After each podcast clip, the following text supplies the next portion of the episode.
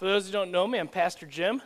And if I've never met you before, I would like you to change that today and introduce yourself to me because if I don't know you, I don't know that I don't know you. So you need to tell me that I don't know you and say hi. Maybe. All right. Yeah. I'll try to make it more complicated next week. You're welcome. We're going to be in Acts chapter 6 this morning, so please turn there. Uh, if you're using one of the chair Bibles, it's located on page 914. Thanks, John. So if my voice starts to get a little hoarse, we'll just call it a day, and you're welcome. But.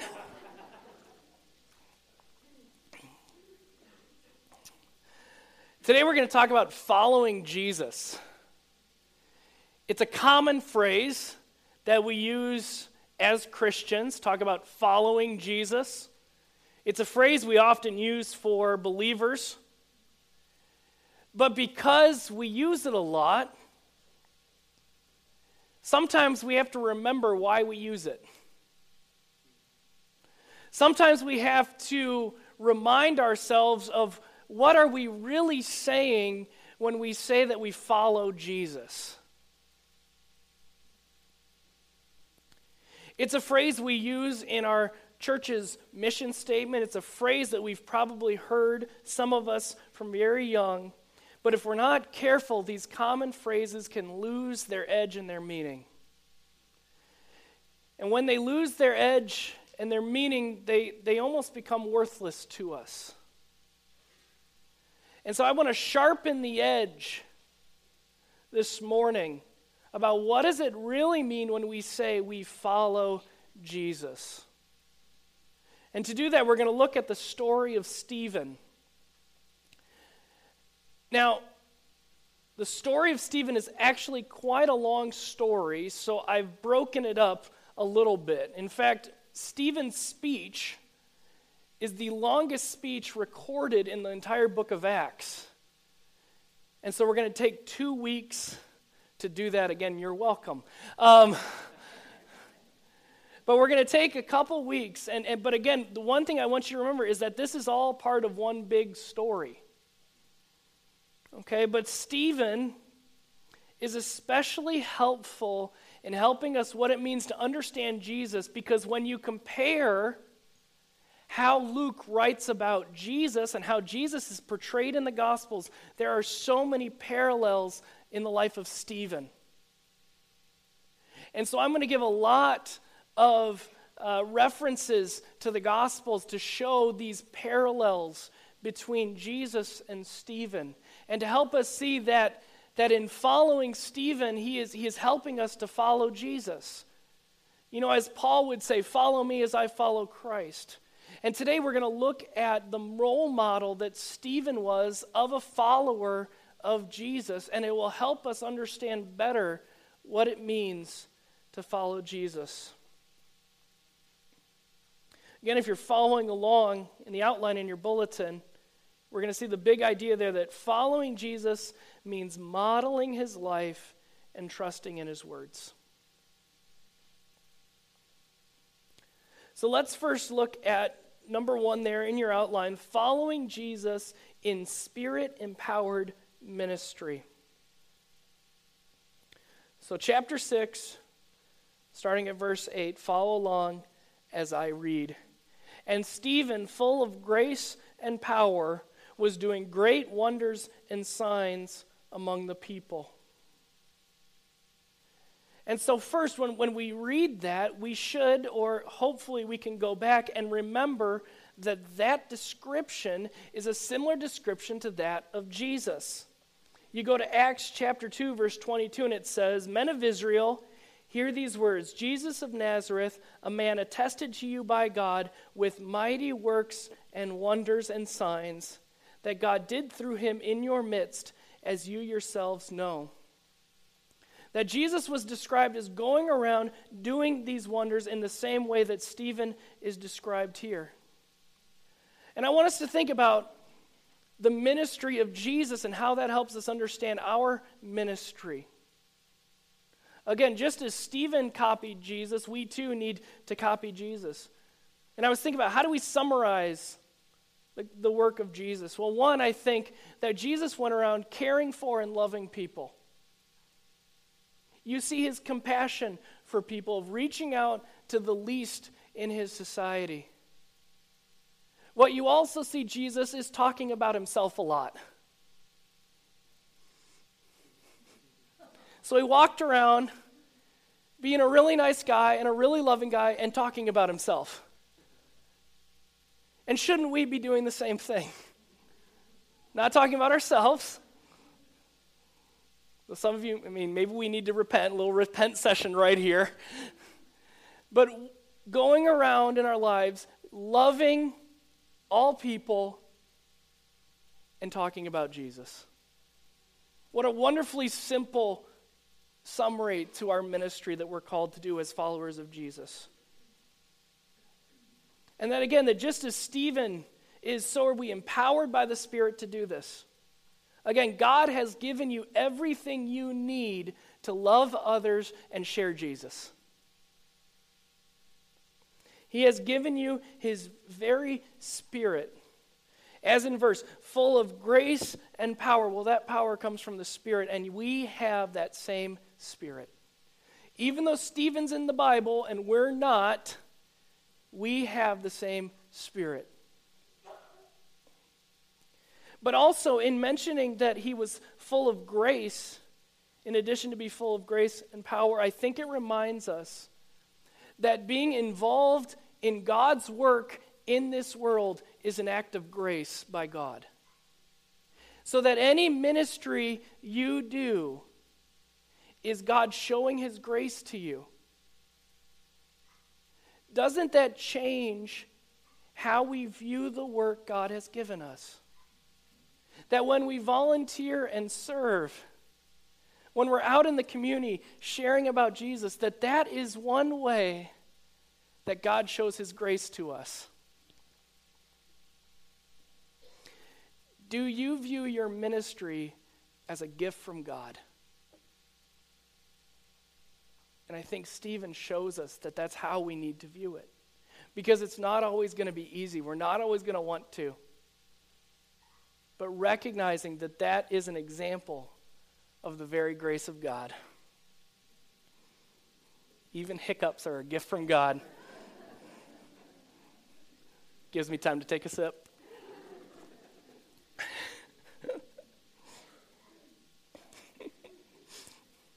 But, but I also highlight this because this is a wonderful heart check for us in our ministry.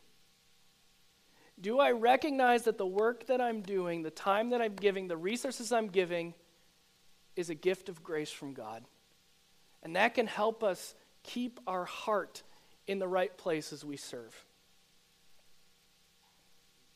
The other thing I wanted to notice about this short description of Stephen is that in addition to being to mirroring a description of Jesus, it also mirrors a description of the apostles.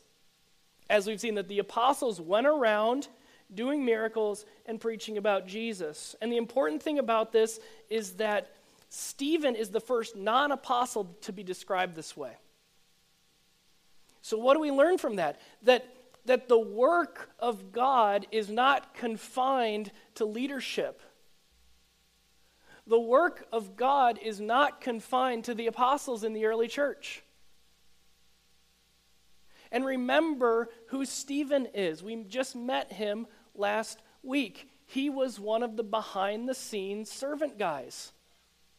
And again, we talked about maybe, maybe you feel like you connect more with those guys the, the waiting on tables, the distributing the, what's needed for the community but guess what? God will still use you to share the gospel.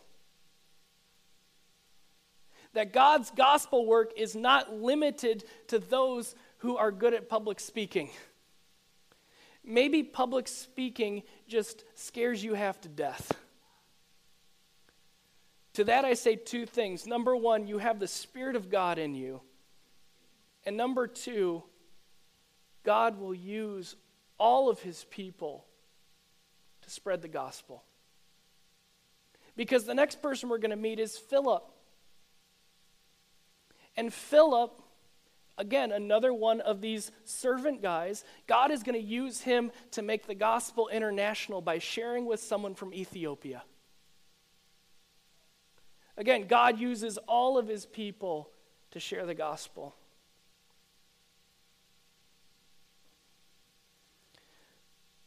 But I also want to see that Stephen's work in following Jesus' work is fulfillment of a promise that Jesus made. Now, I'm going to be, again, I said I'm going to be quoting a lot from the Gospels, and when I can, I'm going to be quoting from Luke's Gospel because Luke wrote both Luke and Acts. Uh, but this time, I want to quote from the Gospel of John. John 14, 12 says this Truly, truly, I say to you, whoever believes in me will also do the works that I do, and greater works than these will he do because I'm going to the Father. Jesus has promised to work through us to accomplish what he wants to be done.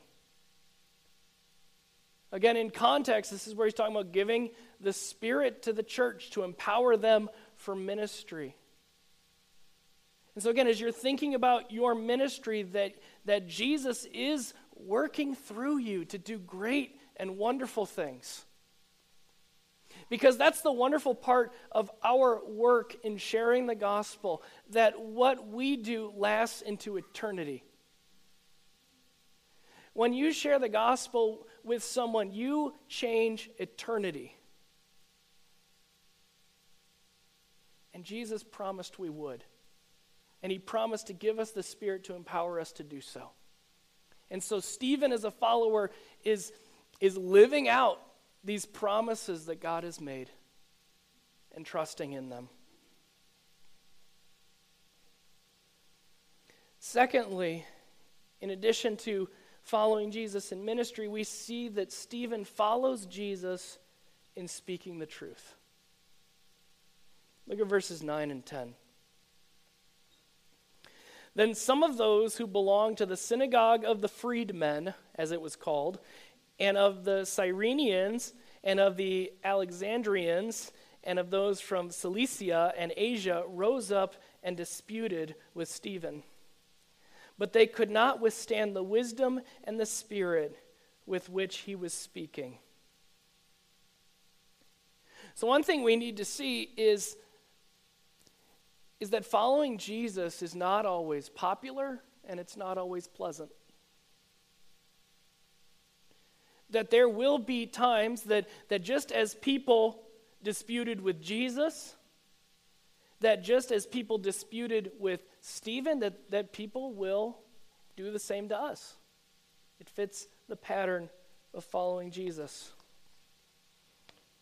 Time and time again throughout the Gospels, Jesus was debated by those in authority. And again, it helps us to understand that if it happened to Jesus, who are we to think that it won't happen to us? Too many times we are surprised when people disagree with us.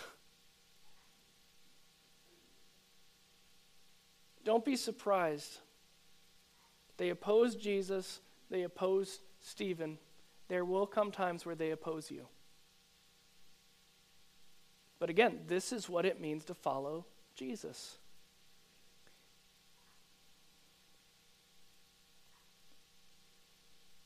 But there's also, in the list of debates with Jesus, there's also Luke chapter 20, verses 39 to 40.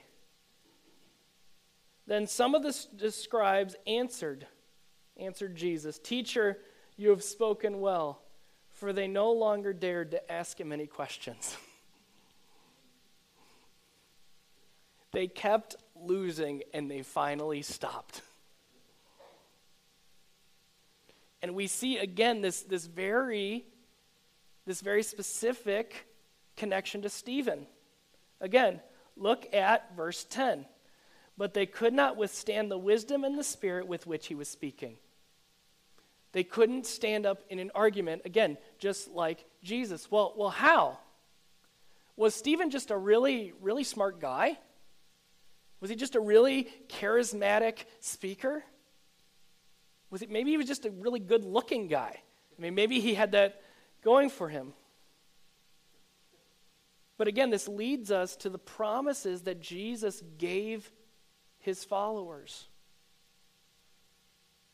Luke 21 15 says this For I will give you a mouth and wisdom, which none of your adversaries will be able to withstand or contradict. When the truth of the gospel is opposed, Jesus has promised to give us wisdom to know what to say.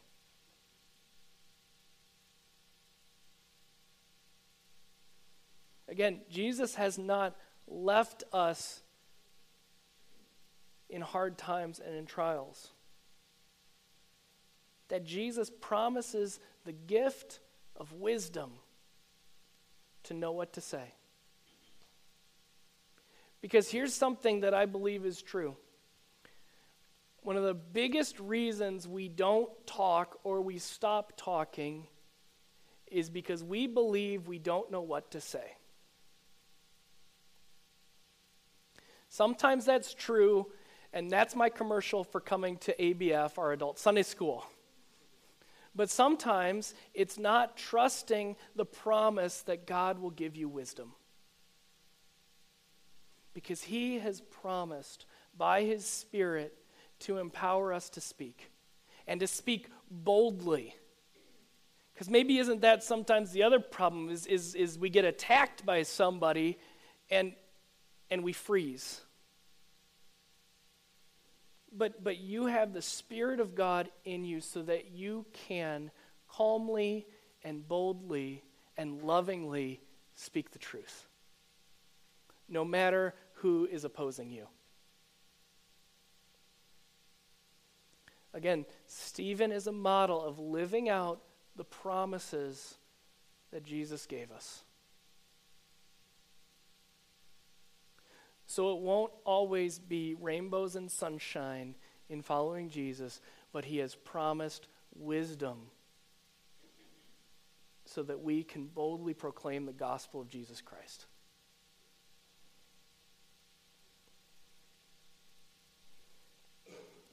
Thirdly, following Jesus in facing injustice.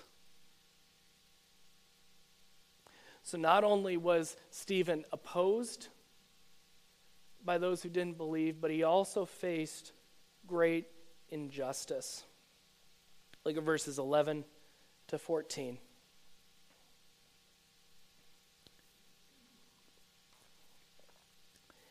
Then they secretly instigated men who said, We have heard him speak blasphemous words against Moses and God. And they stirred up the people and the elders and the scribes, and they came upon him and seized him and brought him before the council. And they set up false witnesses who said, This man never ceases to speak words against this holy place and the law. For we have heard him say that this Jesus of Nazareth will destroy this place and will change the customs that Moses delivered to us. So, again, I want you to picture this. Here is Stephen, and what he's doing, he, again, he's, he's telling people about Jesus. That is all he is doing. He is debating with Jewish people about whether or not Jesus is the Messiah, the promised Savior. And so, what do they do? They secretly instigate men who then later find false witnesses against him, and they drag him off and bring him to court. Okay, again, I, I just want you to picture this. You're having coffee with a friend, and they, they, they do not believe in Jesus at all, and you are discussing with them about Jesus, hopefully very lovingly and calmly, and they get so mad that they call the cops on you, and the cops take you to court. That's what's being described here. And because all you were doing was talking about Jesus, they have to make up false witnesses.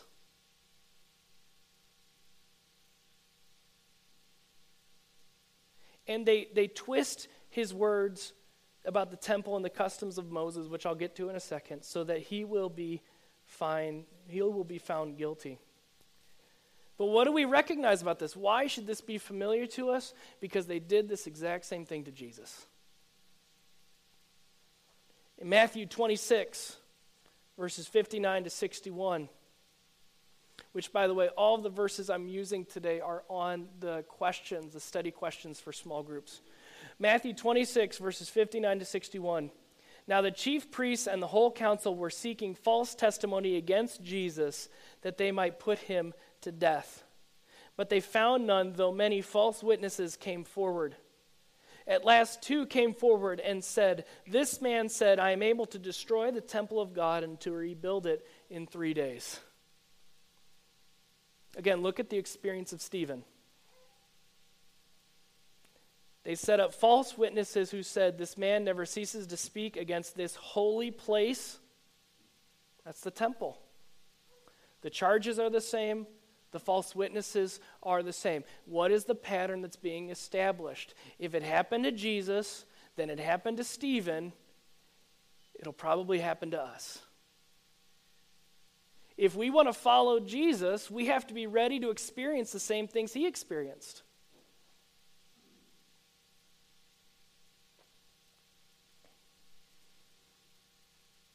Now, when they say that Jesus was talking about the temple, we can go to places like Luke 21, verses 5 to 6, and say, While some were speaking of the temple, how it was adorned with noble stones and offerings, he said, As for these things that you see, the days will come when there will not be left here one stone upon another that will not be thrown down. And he was talking about the destruction of the temple as a sign that prophecies about Jesus' return would come true. And John 2, verses 19 to 21, Jesus answered them, Destroy this temple, and in three days I will raise it up. Then the Jews said, It has taken 46 years to build this temple, and you will raise it up in three days. But he was speaking about the temple of his body. And he was using the temple to help them understand the resurrection. So they're twisting words. They twist Jesus' words, they twist Stephen's words.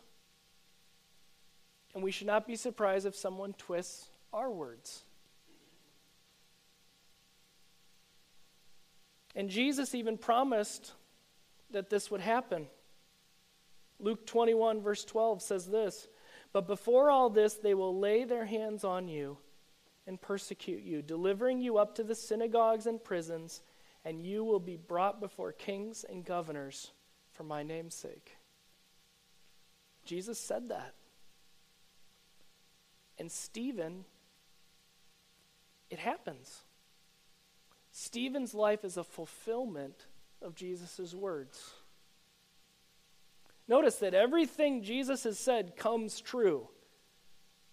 It's not exactly a coincidence. But there's a warning there of, of being ready, but also the fact that Jesus can say something is going to happen and it does happen shows the sovereign power of our God. That our God is in control of all things. The fact that everything that Jesus said comes true, okay, you're only hitting 100% if you really are in control.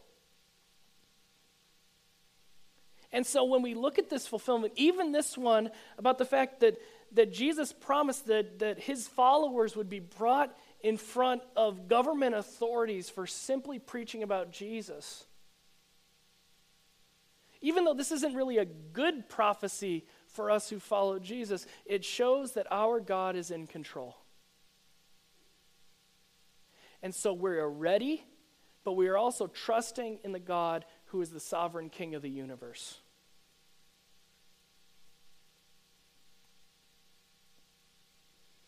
And lastly, in the midst of following Jesus, we see that Stephen followed Jesus in innocence. Look at verse 15. And gazing at him, all who sat in the council saw that his face was like the face of an angel.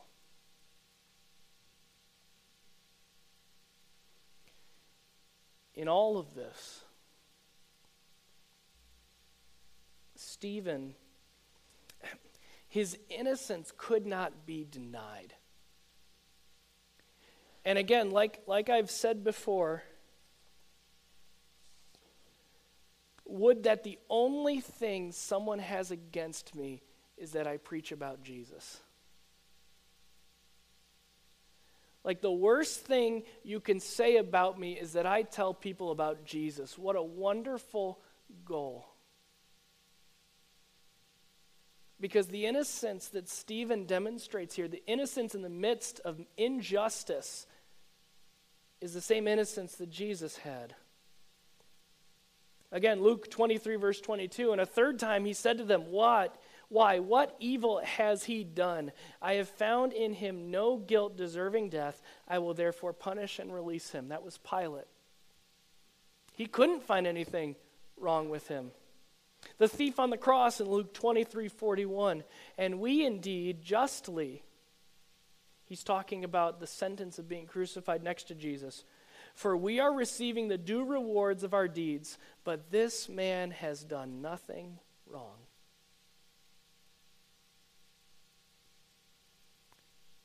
That Jesus' only crime was saying he was the Savior of the world. Stephen's only crime was he said that Jesus was the Savior of the world. Would that we live such lives of holiness and godliness that the only thing people can charge against us is that we say Jesus is the Savior of the world. That is a life of holiness that we are called to as followers of Jesus, as living like Jesus. So, four ways I want to apply this as we close up this morning. First of all, don't be surprised when, as a follower of Jesus, you face opposition and hardship.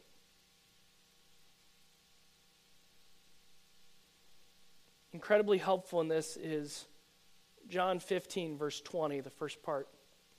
Remember the word that I said to you. This is Jesus talking. A servant is not greater than his master. If they persecuted me, they will also persecute you.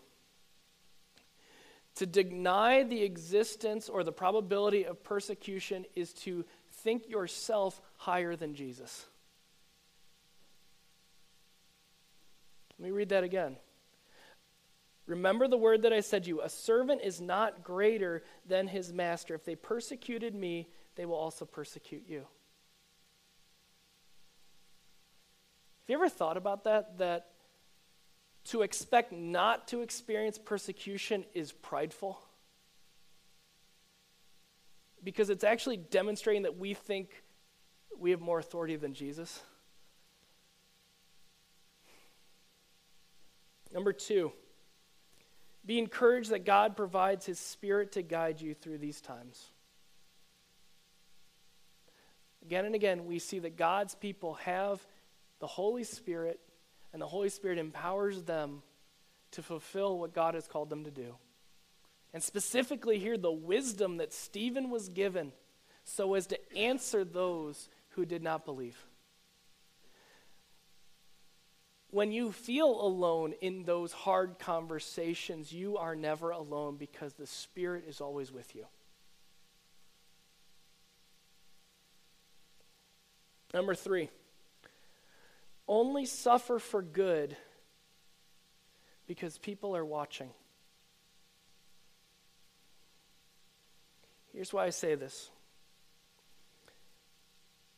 When they mention Cilicia in verse 9, that is where Tarsus, the hometown of the Apostle Paul, was. So it's possible that Paul was a part of that debate we're also going to see at the end of Stephen's story that we're told that Paul is there. You don't know who's watching you, especially when someone is watching how you persevere through hardship. Because it's when we experience hardship that we see a person's real character and real belief.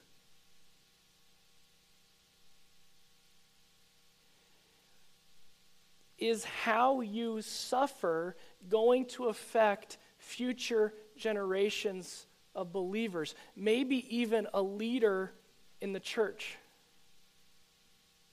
Did, because Stephen couldn't have known that one of the people probably watching him would go on to be one of the first and most traveled missionaries of the early church and one of the biggest writers of the New Testament. I mean, it's just, it's just a reminder that people are watching and that Paul, and we'll get here, that Paul, you never would have guessed that Paul would become a believer. In some ways, as I've said before, Paul was a religious terrorist. Stephen could never have guessed, you know what, that guy holding the coats while they throw rocks at me, that guy's going to write a lot of books in the New Testament. Couldn't have known. We don't know. But how we follow Jesus, even in the hardest times, could have a great effect on future believers in Jesus. And it's a reminder that how we follow Jesus is not just for our good, but for the good of others. And fourthly, if Jesus told the truth about suffering and persecution, then he told the truth about hope. Again, one of the patterns in this story is, is that there is a promise of Jesus or a prophecy of Jesus related to each point. Right? Jesus said this would happen, and here it is happening. Well, you know what else Jesus said in Luke chapter 6, verse 22 to 23?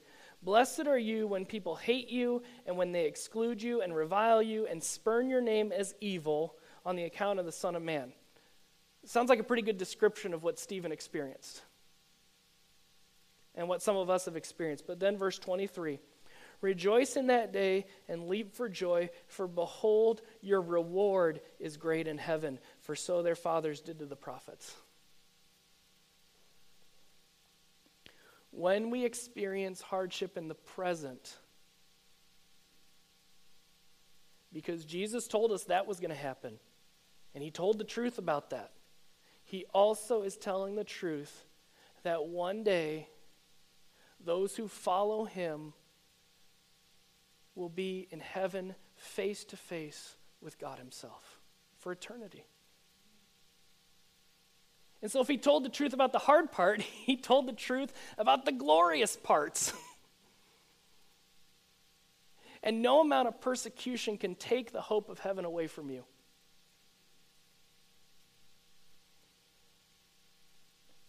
Friends, as we continue to look at the story of Stephen. That we would understand better how we are called to follow Jesus. The benefits, the costs, and the picture of perseverance, even in the worst of circumstances. That following Jesus isn't always easy, but it's always best.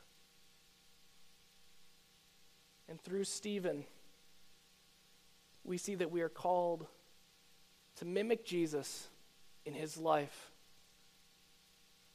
to experience things the same way he did, and to trust in his words and promises. Let's pray.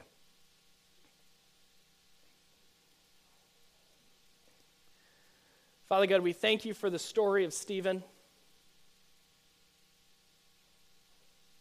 We thank you for his faithful endurance in the worst of circumstances. And we thank you that you have given us the same spirit that empowers our ministry, that gives us wisdom to speak boldly and lovingly, and that we can endure even injustice because of the hope we have in Jesus Christ. God, that like Stephen, we would boldly share the gospel, that, there is hope for sinners, that through faith in Jesus there can be forgiveness, reconciliation to God, and the hope of eternal life. God, help us to understand and to truly follow Jesus as you've called us to do. We pray this in his name. Amen.